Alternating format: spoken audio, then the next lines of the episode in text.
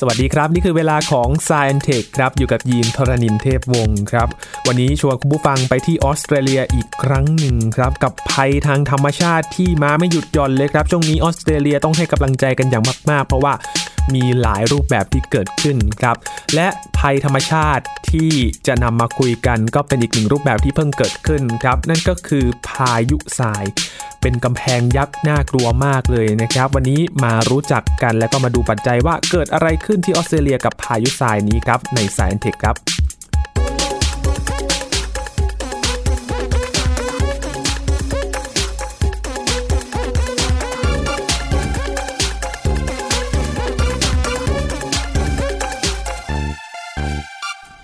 แม้ว่าสถานการณ์เรื่องของไฟป่าในออสเตรเลียจะค่อยๆคลี่คลายลงบ้างนะครับ ลดความรุนแรงลงไปพอสมควร แต่ว่าที่ออสเตรเลียตอนนี้ไม่ได้มีแค่หนึ่งครับ ไม่ใช่มีแค่ไฟป่าครับคุณผู้ฟังครับ ตอนนี้นะครับเกิดทั้งพายุฝนลูกเห็บตก และอีกอันหนึ่งที่น่าสนใจครับ พายุทราย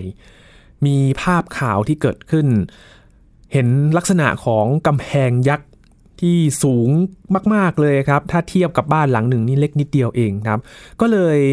สงสัยนะครับว่าเป็นเหตุการณ์อะไรและมีปัจจัยอะไรบ้างที่ทำให้เกิดพายุทรายนี้ขึ้นมานะครับ วันนี้คุยกับอาจารย์บัญชาธนบุญสมบัติครับ สวัสดีครับอาจารย์ครับ สวัสดีครับยีนครับ สวัสดีครับท่านผู้ฟังครับ เราเพิ่งคุยเรื่องของไฟป่าไปได้ไม่นานนะครับอาจารย์ใช่ครับใช่ความจริงช่วงนี้ไฟป่าก็ยังยังพอมีอยู่ครับแต่ว่าทุเลาลงไปมาก มันก็มี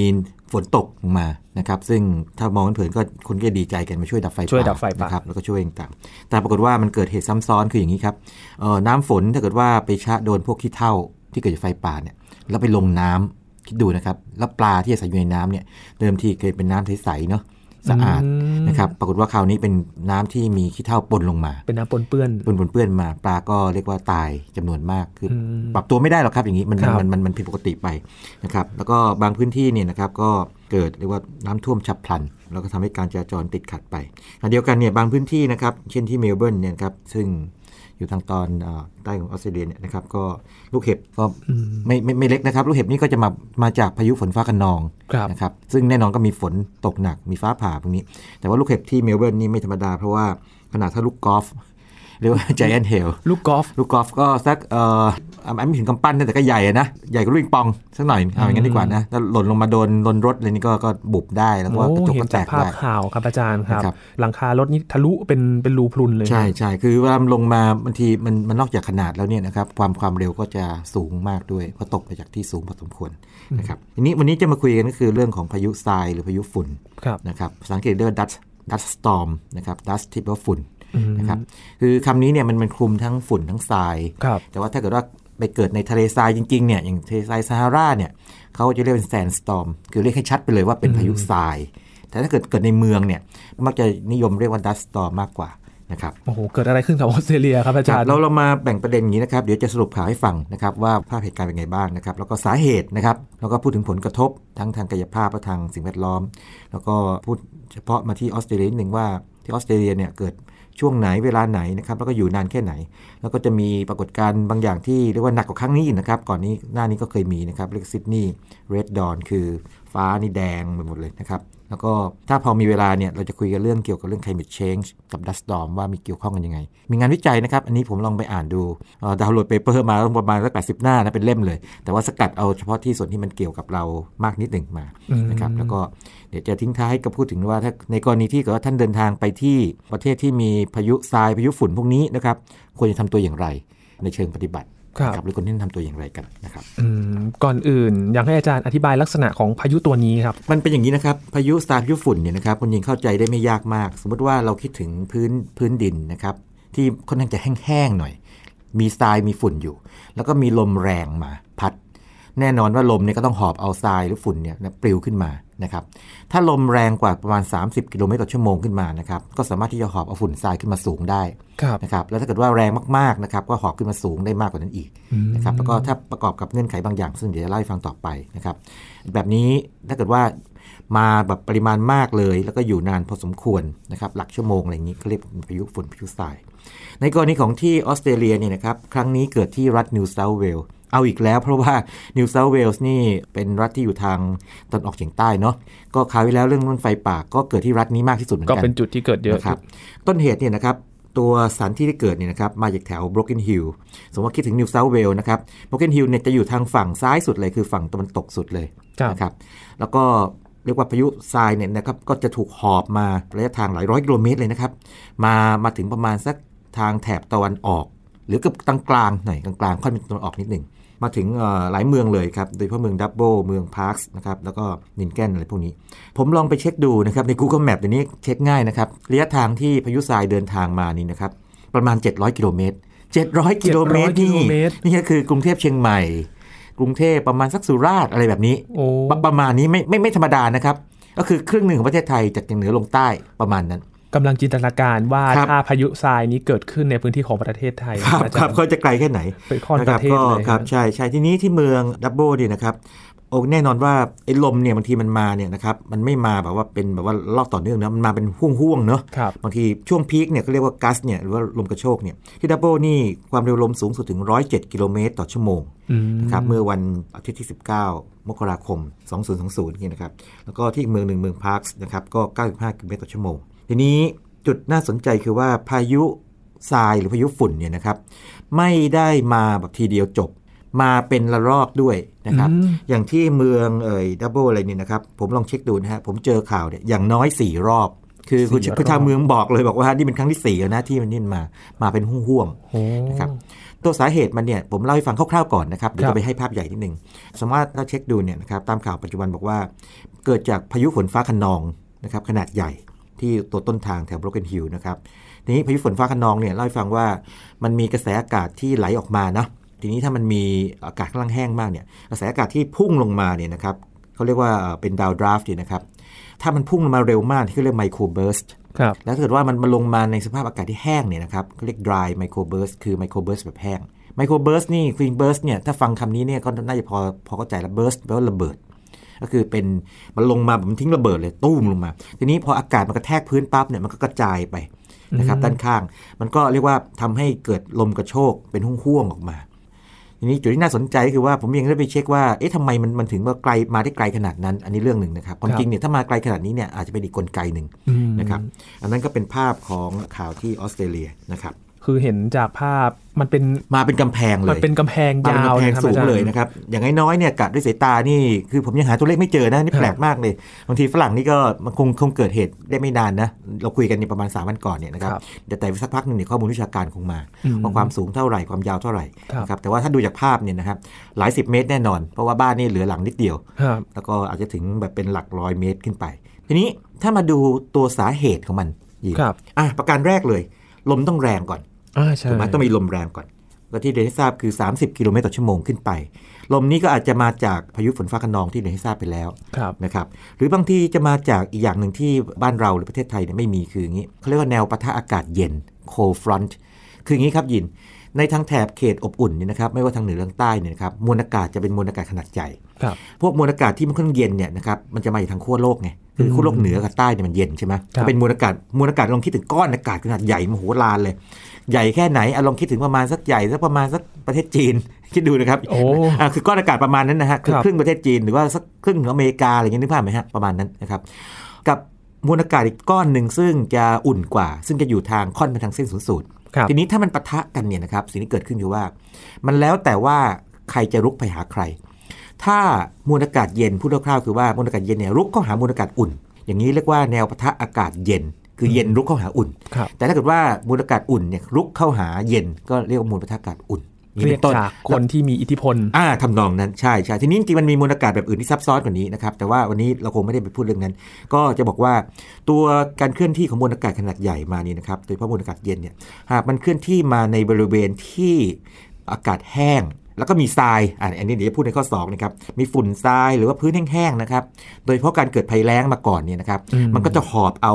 เกิดลมแรงหอบเอาทรายเนี่ยขึ้นมาได้สูงครับนะครับ หรือได้ไกลเพ ราะฉะนั้น 2 ข้อแรกคือแบบนี้จริงๆมี 4 ข้อนะครับหนึ่งคือลมแรง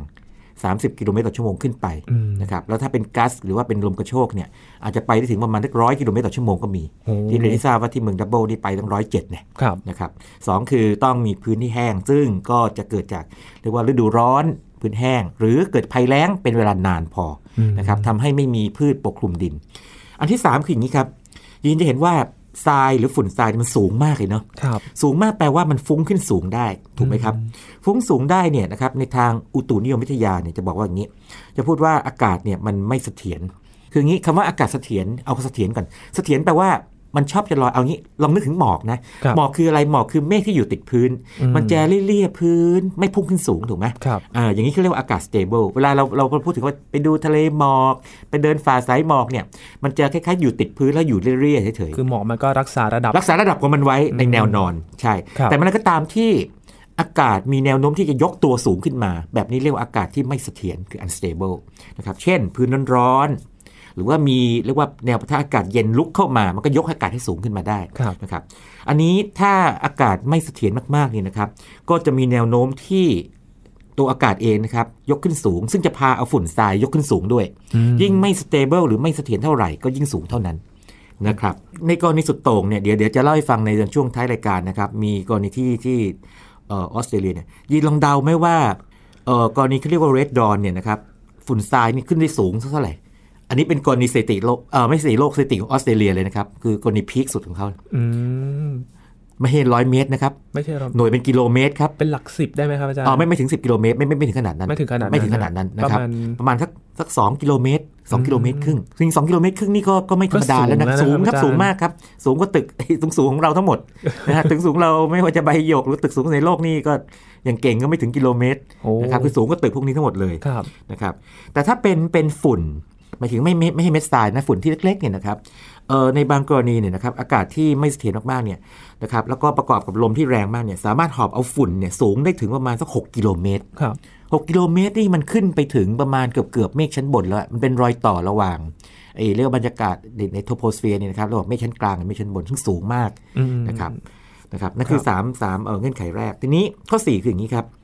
ถ้าเกิดว่าในบรรยากาศเนี่ยมีความชื้นต่ำนะครับ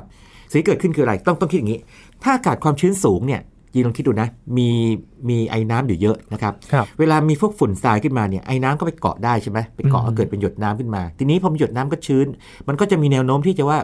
พวกฝุ่นทรายต่างๆเนี่ยมันจะเกาะรวมกันพอมันเกาะรวมกันมากๆมันก็จะหนักก็ตกลงมา ดังนั้นโอกาสที่มันจะเคลื่อนที่ไปไกลๆก็จะน้อยลงครับนะครับถ้าอากาศชื้นไปไม่ได้ไม่ไกล หรือขึ้นได้ไม่สูงมากพูดอย่างนั้นนะครับอืมแต่ถ้า หรือว่าอย่างนี้ถ้าอากาศชื้นเนี่ยนะครับบางทีเนี่ยนะครับเอ่อพวกฝุ่นพวกนี้เนี่ยทำตัวเป็นเขาเรียกว่าเป็นแกนกลั่นตัวของของหยดน้ำหยดน้ำมากๆเข้าคือเมฆคือแทนที่จะเป็นพายุฝนผู้ทรายเนี่ยก็เกิดกลายเป็นเมฆฝนฟ้าขนองขึ้นมาอืมกลายเป็นเมฆขึ้นมาก่อนครับแล้วก็อาจจะเป็นเมฆฝนฟ้าขนองเป็นต้น แต่ถ้าอากาศแห้งอะเมื่อกี้พูดอากาศชื้นอากาศแห้งไม่มี เรียกว่าไม่มีการเกาะรวมตัวกันของฝุ่นทราย ไม่มีการเกิดเมฆมันก็ไปได้ไกลไปได้สูงอืมนะครับ เพราะฉะนั้น 4 4 ข้อนี้ก็คือ 1 คือลมแรงครับ2พื้นแห้งครับมีมีทราย 3 คืออากาศไม่เสถียรคือมีโอกาสยกขึ้นมาสูงมาก ไม่เสถียรมากก็ยิ่งกำแพงสูงมากนะครับลองไปค้นดูครับในภาพในเน็ตนี่เต็มเลยเนาะมาดูน่ากลัวมาก แล้วก็ถ้าอากาศแห้งคือไม่ค่อยมีความชื้น 4 อันนี้คือสาเหตุที่ทำให้เกิดพายุฝุ่นหรือพายุทรายนะครับ อืมอันนี้ใช้ใช้ได้ทั่วโลกนะครับครับ ใช้ทั่วโลกไม่เฉพาะออสเตรเลียนะครับเป็นกรณีทั่วไปครับเรื่องของความชื้นนี่เกี่ยวข้อง ถ้ามาเชื่อมโยงกับ PM 2.5 ที่เกิดขึ้นในบ้านเรานี่มีผลด้วยไหมครับอาจารย์ จริงๆเอจะขอว่าไปอแล้วก็ก็มีส่วนเหมือนกันนะครับ อากาศอากาศที่ชื้นเนี่ยนะครับมันก็จะเอ่อ พวกฝุ่นหรือพวกนี้ไปเกาะได้อืมนะครับแล้วแล้วถ้าเกิดว่ามันชื้นมากพอเนี่ยนะครับก็เกิดเป็นเมฆแต่ว่าถ้าเกิดว่าไม่ไม่ไม่เป็นเช่นนั้นเนี่ยนะครับไม่มีเมฆไม่มีอะไร แล้วยิ่งเอ่อถ้าท้องฟ้าแบบไม่มีไม่มีแต่ฝุ่นเนี่ยแดดก็ลงมาฝุ่นควันเนี่ยมันก็อาจจะกันได้กันแสงแดดได้ส่วน แต่ส่วนใหญ่จะลงที่พื้นก็ยิ่งร้อนหนักเข้าไปอีกอืมนะครับอันอันนี้ก็จะซ้ำเติมเหตุการณ์เข้าไปอีกครับนะครับทีนี้ เอออย่างที่เรียนให้ทราบคือว่าเท่าเท่าที่ฟังข่าวดูนะครับ Broken Hill นะครับมาถึง Dubbo เนี่ยนะครับระยะทางต้องหลายร้อยกิโลเมตรเนอะ700กิโลเมตรนะครับก็ให้จำไว้เลยว่าไอตัวพายุฝุ่นผู้ทรายเนี่ยสามารถไปเดินทางได้หลายร้อยกิโลเมตร อย่างกรณีล่าสุดที่เป็นข่าวขึ้นมามากๆเนี่ยก็เพราะว่ามันเดินทางมาไกลไงอืมนะครับก็มีข้อมูลเพิ่มเติมนิดหนึ่งนะครับ คือในกรณีของถ้าดูภาพรวมทั่วโลกเนี่ยนะครับอย่างทะเลทรายซาฮารานะครับซึ่งก็เกิดพายุฝุ่นหรือพายุทรายแล้วกันนะถ้าเป็นทะเลทรายใช่อย่างนี้นะครับเอ่อ ในช่วงตั้งแต่ประมาณสักคศเอ่อทศวรรษที่ 1950 เป็นต้นมาเนี่ยครับประมาณสัก 70 ปีผ่านมาเก็บสถิติเนี่ยพบว่าการเกิดพายุทรายเนี่ยเพิ่มขึ้น 10 เท่าโอ้นะครับอันนี้เดี๋ยวเดี๋ยวจะเล่าให้ฟังตอนที่พูดถึงเรื่องโลกร้อนเรื่องพวกนี้นะฮะครับครับแต่นี่คือข้อเท็จจริงเป็นอย่างนั้นครับอืมแล้วอาจารย์ครับอย่างออสเตรเลียที่เกิดพายุทรายก็ด้วย ความที่ลักษณะของพื้นที่อ่าพื้นพื้นที่พื้นที่จำนวนมากเนี่ยนะครับก็เป็นที่ที่แห้งแล้งมีครับบางส่วน ต้องเรียกว่าอย่างนี้ถ้าในหน้าร้อนโอกาสที่แห้งแล้งมีมาก แล้วออสเตรเลียเป็นประเทศที่ใหญ่เนาะครับใหญ่โอเคเขตเมืองคือเขตเมือง แต่ว่าถ้านอกเขตเมืองไปเป็นชนบทในบางพื้นที่นะครับก็เป็นพวกดินทรายแห้งมันไปเลยแห้งไปเลยใช่ หากว่ามีลมแรงมาไม่ว่าจะด้วยเกิดจากแนวปะทะอากาศ หรือว่าพายุฝนฟ้าขนองเนี่ยนะครับก็จะเกิดพายุทรายหรือพายุฝุ่นได้นะครับทีนี้ผลกระทบครับยิน ลองคุยผลกระทบเร็วๆนิดหนึ่งดีไหมครับเห็นได้ชัดเลยสุขภาพก่อนยีนว่าเป็นไง ระบบการหายใจไม่ดีแน่ลำบากมากนะครับครับ ถ้าใครเป็นหอบหืดนะครับ แย่เลยนะครับ หรือว่าอาจจะเกิดปอดอักเสเอ่อปอดบวมได้ แล้วก็เนื่องจากว่ามันเป็นการหอบเอาพวกเม็ดฝุ่นทรายมานี่นะครับ พวกเชื้อโรคบางอย่างเช่นไวรัสบางอย่างเนี่ยเกาะมาด้วยครับนะครับ แล้วก็ถ้ามีพายุฝุ่นพายุทรายขึ้นมานี่นะครับ สภาพการมองเห็นก็ไม่ดีแน่ๆนะครับ พอไม่ดีปั๊บเกิดอะไรขึ้น การขนส่งการจราจรทั้งหมดครับอาจจะต้องหยุด เครื่องบินอาจจะบินไม่ได้นะครับรถยนต์ต่างๆนะครับหรือว่าถือว่ามันอยู่ในพื้นบางพื้นที่ที่มันมีน้ำเนี่ยเรือเฟอร์รี่ก็อาจจะไม่ไม่เคลื่อนที่นะครับต้องต้องหยุดไปอย่างนั้น ทีนี้ยีนลองคิดถึงต้นไม้นะครับหรือว่าเอ่อที่เขาเพาะปลูกกันในทางเกษตรกรรมครับหากว่ามีพวกเม็ดทรายแบบพายุฝุ่นทรายมันพัดมาแรงๆยิ่งสมมติว่าอย่างนี้นะ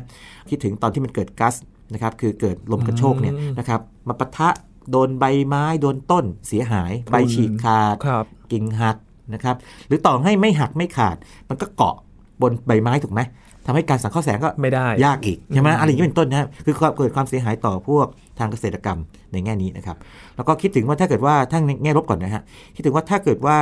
พายุฝุ่นทรายเนี่ยนะครับหอบเอาพวกหน้าดิน ถ้าเกิดว่ามันผ่านดินมาในบางช่วงนะถ้าหน้าดินนั้นมันเป็นหน้าดินอุดมสมบูรณ์ครับมีสารอินทรีย์อยู่เนี่ยก็ทำให้ว่าดินแถวนั้นก็อาจจะสูญเสียความถูกอุดมสมบูรณ์ไปช้าลงไปใช่ครับ อันนี้มองแง่ลบก่อนครับซึ่งมันเห็นได้ง่ายกว่าไงอืมทีนี้มองแง่บวกบ้างไหมมีเออแง่บวกด้วยเหรอครับมีอาจารย์มีมียิงครับในในโลกนี้มันมันแปลกนะบางทีของที่รุนแรงมากๆนี่นะครับมันจะมีแง่บวกอยู่เสมอเลยอืมขนาดไฟป่าก็มีนะครับไว้เดี๋ยวเดี๋ยวจะหาโอกาสมาคุยเรื่องไฟป่าให้ได้ครับแต่ว่าเอาพายุทรายก่อนแง่บวกคืออย่างนี้ครับยินยินครับเอากรณีที่มันมันมันหอบเอาเอาไอ้พวกไอ้แร่ธาตุพวกนี้ไปก่อนนะพวกพวกสารอินทรีย์พวกนี้ไปนะครับ ถ้ามันหอบจากที่หนึ่งไป มันก็ต้องตกลงอีกที่หนึ่งถูกไหมอ่า ถูกไหมครับ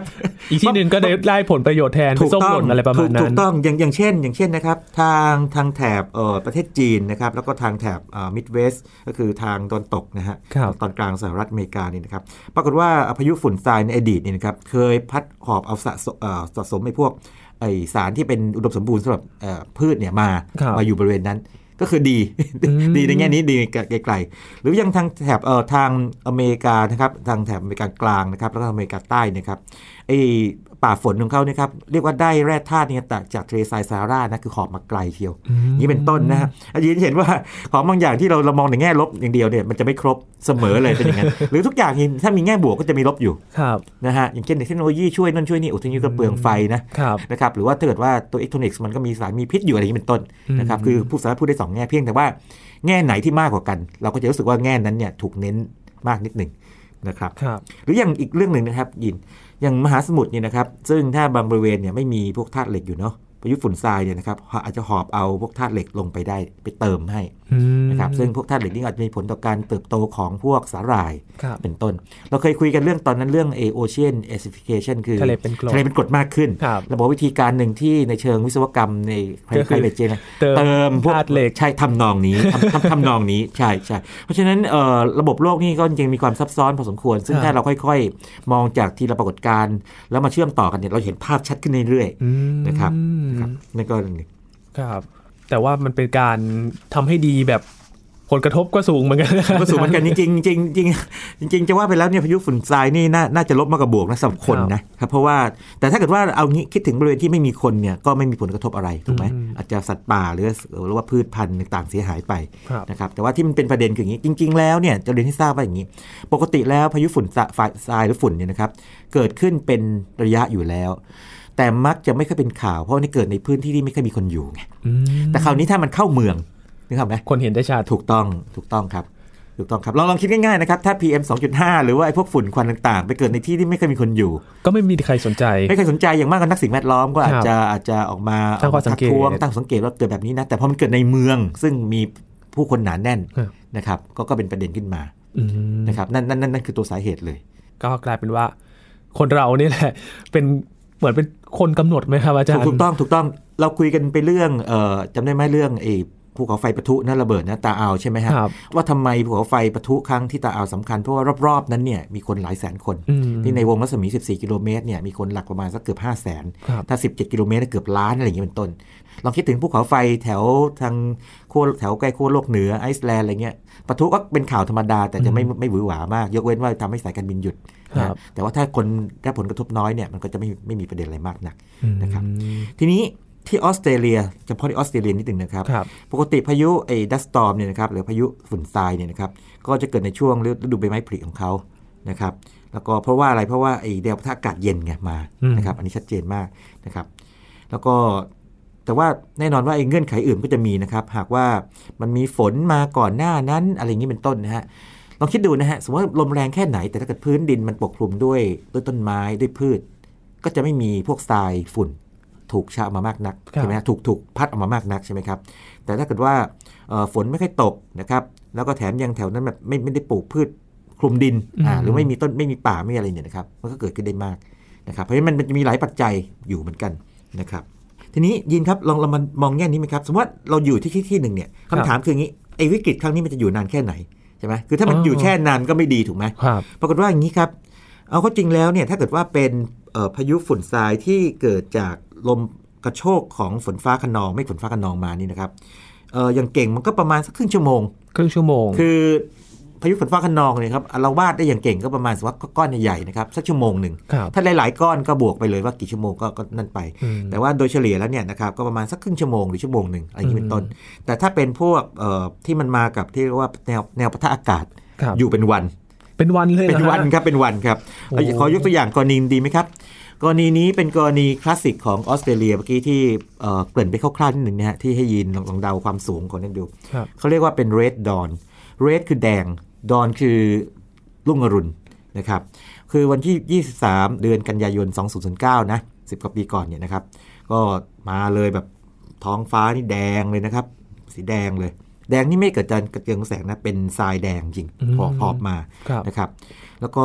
visibility คือสภาพการมองเห็นเนี่ยนะครับ ต่ำกว่า 1 กิโลเมตร เป็นเวลา4ชั่วโมงอืมนะครับแล้วก็ถ้าเกิดว่าช่วงที่มันแบบพีคสุดคือแบบหนาแน่นมากๆเนี่ยมองได้ไกลมัน 400 เมตรเองโอ้นะครับ ทีนี้ ขนาดมันอ่าฟังขนาดแล้วจะจะจะทึ่งครับคือความสูงที่ว่าประมาณ 2.5 กิโลเมตร นี่ก็เรียกว่าน่าทึ่งมากกันนะครับแต่ความยาวยีลองเดาความยาวไหมหน่วยเป็นกิโลอืมเดาเล่นๆเลยครับเดาเล่นๆเลยครับอะบอกไว้ก่อนเลยยาวมาก คลุมเมืองได้ไหมครับอาจารย์โอ้โห ยิ่งกว่าเมืองสิ ยินครับมันไป 3,000 กิโลเมตรอะโอ้3,000กิโลเมตร คือความยาวที่ไกลยาวกว่าเหนือจดใต้ของประเทศไทยเอาอย่างนี้แล้วกัน นึกถึงว่าถ้าพายุตัวนี้ กวาดประเทศไทยเป็นแนวตั้งนะฮะครับครับกว่าได้กว่าได้หมดทั้งประเทศไปหมดเลยนะกว่าได้หมดทั้งประเทศใช่ใช่เราคิดเป็นใหญ่เพราะฉะนั้นมันก็เลยกลายเป็นกรณีคลาสสิกไงโอ้แล้วก็เขาคำนวณมาแล้วปริปริมาณของทรายนะครับฝุ่นทรายที่เจ้าพายุหอบมาเนี่ยคือ 15 ล้านตันโอ้นะครับ 15 ล้านตันนะครับอันนี้ก็เกิดจากแนวปะทะอากาศเย็นครับนะครับกับเอ่อเรียกว่าระบบอ่าความกดอากาศต่ำมาก ๆ เลยนะครับที่ทำให้อากาศมันยกตัวได้สูง ความเร็วลมเนี่ยนะครับก็ สูงถึงประมาณ 80-100ถึง100 กิโลเมตรต่อชั่วโมงอืมหอบออกมานะครับก็ทั้งวันเลยครับ ฟ้าแดงทั้งวันนะครับทั้งวันแล้วก็เลยขายการบินเรือเฟอร์รี่ต่างๆก็ปิดถนนก็ปิดกันหมดเลยนะครับครั้งนั้นคือครั้งที่พีคสุดของออสเตรเลียครับนะครับซึ่งซึ่งก็หวังว่าจะไม่เกิดอีก แต่ว่าเอ่อดูจากแนวโน้มแล้วเนี่ยนะครับถ้าเรามาคุยกันเรื่องพวกโลกร้อนเนาะครับ อันนี้โอกาสมันจะเกิดขึ้นอีกต้องไหมพูดฮะว่าอย่างนี้อาจารย์ยินครับถ้าถ้าเราย้อนกลับไปที่เงื่อนไขของ ของของการเกิดพายุฝุ่นพายุทรายพวกนี้นะครับครับมีอะไรบ้างลมแรงเนาะอ่าลมแรง แล้วก็มีเรื่องของอ่าต้องมีพวกพื้นที่แห้งนะครับอืมพื้นที่แห้ง พบว่าอย่างนี้ครับภาวะโลกร้อนเนี่ยนะครับมีเรียกว่าเป็นสาเหตุหนึ่งที่ทำให้เกิดภาวะภัยแล้งบ่อยขึ้นอืมอันนี้ชัดเจนทีนี้ถ้าภาวะภัยแล้งบ่อยขึ้นพื้นที่แห้งแล้วก็พอแรกเพิ่มใช่พื้นที่แห้งแล้งเพิ่มขึ้นถ้าหากพื้นที่แห้งนั้นเอ่อเรียกว่าไม่ได้ปลูกพืชคลุมดินเอาไว้ครับนะครับ โอกาสที่จะเกิดพายุฝนทรายก็มากขึ้นตามไปด้วยอืมนะครับมากขึ้นก็คือถี่ขึ้นนะครับแล้วก็รุนแรงขึ้นครับนะครับทีนี้มันก็จะมีเรื่องของไอ้ลักษณะสภาพลมว่าลมพัดทิศไหนอะไรพวกนี้ด้วยนะครับแต่อันนี้อาจจะเห็นไม่ชัดเท่ากับว่าถ้ามันมันร้อนจัดนะครับมันมันร้อนมากๆอยู่แล้ว แล้วพื้นแห้งๆนี่นะครับก็พูดพูดง่ายๆคือว่าพวกพวกดินทรายต่างๆนะครับมันพร้อมที่จะถูกพัดอืถ้ามีลมไม่ว่าลมแบบไหนมา ฉันก็กลายเป็นพายุฝุ่นทรายได้หาครักบว่าปริมาณลมมากพอ นะครับแรงพออืมเอาจริง ๆ คือตัวเอกเลยนะฮะเรื่องของพื้นที่แรงและฝุ่นเนี่ยเป็นตัวเอกเลยนะใช่อาจารย์ใช่ทีนี้จากงานวิจัยคืออย่างนี้นะครับอันนี้ไม่เฉพาะออสเตรเลียนะครับพบว่าอย่างนี้พบว่าในช่วงประมาณ 30-90 ปีข้างหน้านี่นะครับคือในเรียกว่าศตวรรษนี้นะครับครับศตวรรษนี้ของเราเนี่ยนะครับเออนักวิจัยก็พบว่าภาวะภัยแล้งเนี่ยนะครับจะแผ่กว้างขึ้นมากขึ้น แล้วก็ไม่ว่าแล้วก็สิ่งที่เกิดขึ้นก็คือว่าไม่ว่าจะเกิดจากการที่ปริมาณของพวกหยาดน้ำฟ้าหรือฝนเนี่ยลดลง หรือว่า อากาศที่ร้อนขึ้นเนี่ยทำให้การระเหยมากขึ้นอืมระเหยน้ำมากขึ้น ถ้าน้ำระเหยมากแปลว่าอย่างนี้ยิน สมมติว่าถ้าเกิดเดิมทีเนี่ยพื้นที่เนี่ยมันเคยชื้นๆอยู่ครับต่อให้มีลมพัดมานะครับมันก็อาจจะพัดได้ฝุ่นทรายปลิวขึ้นมาสูงจากพื้นนิดนึงก็ตกไปใหม่อืนะมหรือพัดไม่ขึ้นเลย แต่ถ้าเกิดว่าแห้งในแง่ที่ว่าอากาศที่มันร้อนนะครับทำให้น้ำระเหยมาก เพราะฉะนั้นพื้นนี่ก็จะแห้งได้ง่ายขึ้นครับนะครับเกิดเป็นแบบเม็ดร่วนๆเม็ดทรายเม็ดฝุ่นไอเม็ดดินง่ายๆนะครับที่แห้งก็ถูกพัดได้ง่ายขึ้นด้วย นะครับแล้วก็พบว่าบริเวณที่มีความเสี่ยงมากๆในในโลกนี้ก็คือทางเซาท์เอเชีย คือแถบทางอินเดียอืมนะครับทางนั้นนะครับกำลังนึกถึงว่าอินเดียก็หนักเรื่องของมลพิษทางอากาศแล้วนะครับอาจารย์ใช่ใช่บวกตัวนี้เข้าไปอีกใช่อินเดียนี่ก็ก่อนหน้านี้ก็เคยเกิดเจอพวกไอ้คลื่นความร้อนไปครับหลายหลายยกเลยแล้วก็พีคโอ้โหถ้าจำตัวเลขไม่ผิดนี่ประมาณสักเกือบเกือบห้าสิบประมาณนั้น นะครับพื้นพื้นที่เขามีความกว้างใหญ่ไงอืมนะครับเราคงต้องมาคุยกันเรื่องนี้อีกสักทีหนึ่งเพราะว่าครับเดี๋ยวเดี๋ยวมันก็กลับมาอีกไอ้เรื่องพวกนี้นะครับครับแต่ว่าเราเราคุยกันในแง่ที่ว่าเราทำให้เราเข้าใจข่าว อันนี้เบื้องต้นมากๆเลยครับกับว่าถ้าเกิดว่าเข้าใจสาเหตุที่แท้จริงแล้วเนี่ยนะครับเอ่อการที่เราเอ่อจะรับมือนะครับไม่ว่าระดับรับมือระดับบุคคล หรือระดับที่นโยบายของรัฐต่างๆเนี่ยนะครับ ก็จะได้ไปทิศทางที่ถูกต้องครับนะครับเหมือนกับว่าหาต้นเหตุ เพื่อที่จะแก้ไขได้ถูกจุดด้วยนะครับอาจารใช่ย์ใช่ใช่ครับนี่คือเรื่องราวของพายุทราย แล้วก็เหตุการณ์ภัยพิบัติในออสเตรเลียที่เรานำมาคุยกันอีกแล้วนะครับอาจารย์ครับใช่แต่ว่าเป็นครั้งแรกที่เรื่องพายุฝุ่นทรายเนาะครับนะซึ่งหวังว่าจะไม่เกิดบ่อยมากนักนะครับ แต่ว่าครับหากว่าหากว่ามีครั้งหน้าถ้าเกิดขึ้นมาแล้วมีมิติใหม่ขึ้นมาเนี่ยก็คงมาขยายความกันความจริงมันจะมีบางเรื่องที่เกี่ยวข้องครับเกี่ยวนะครับ ไว้หาโอกาสมาขยายความในในตอนอื่นก็ได้ครับ เรื่องของภัยธรรมชาติมีเรื่องราวให้เรียนรู้ แล้วก็เดินหน้าแก้ไขรับมือกันต่อไปอีกเรื่อยๆนะครับอาจารย์วันนี้ขอบคุณอาจารย์มากๆครับครับยินดีมากครับ นี่คือ Science Tech วันนี้ครับ คุณผู้ฟังติดตามรายการกันได้ที่ thaipbsradio.com นะครับช่วงนี้ยีนทรณินเทพวงศ์พร้อมกับอาจารย์บัญชาธนบุญสมบัติลาคุณผู้ฟังไปก่อนนะครับ สวัสดีครับ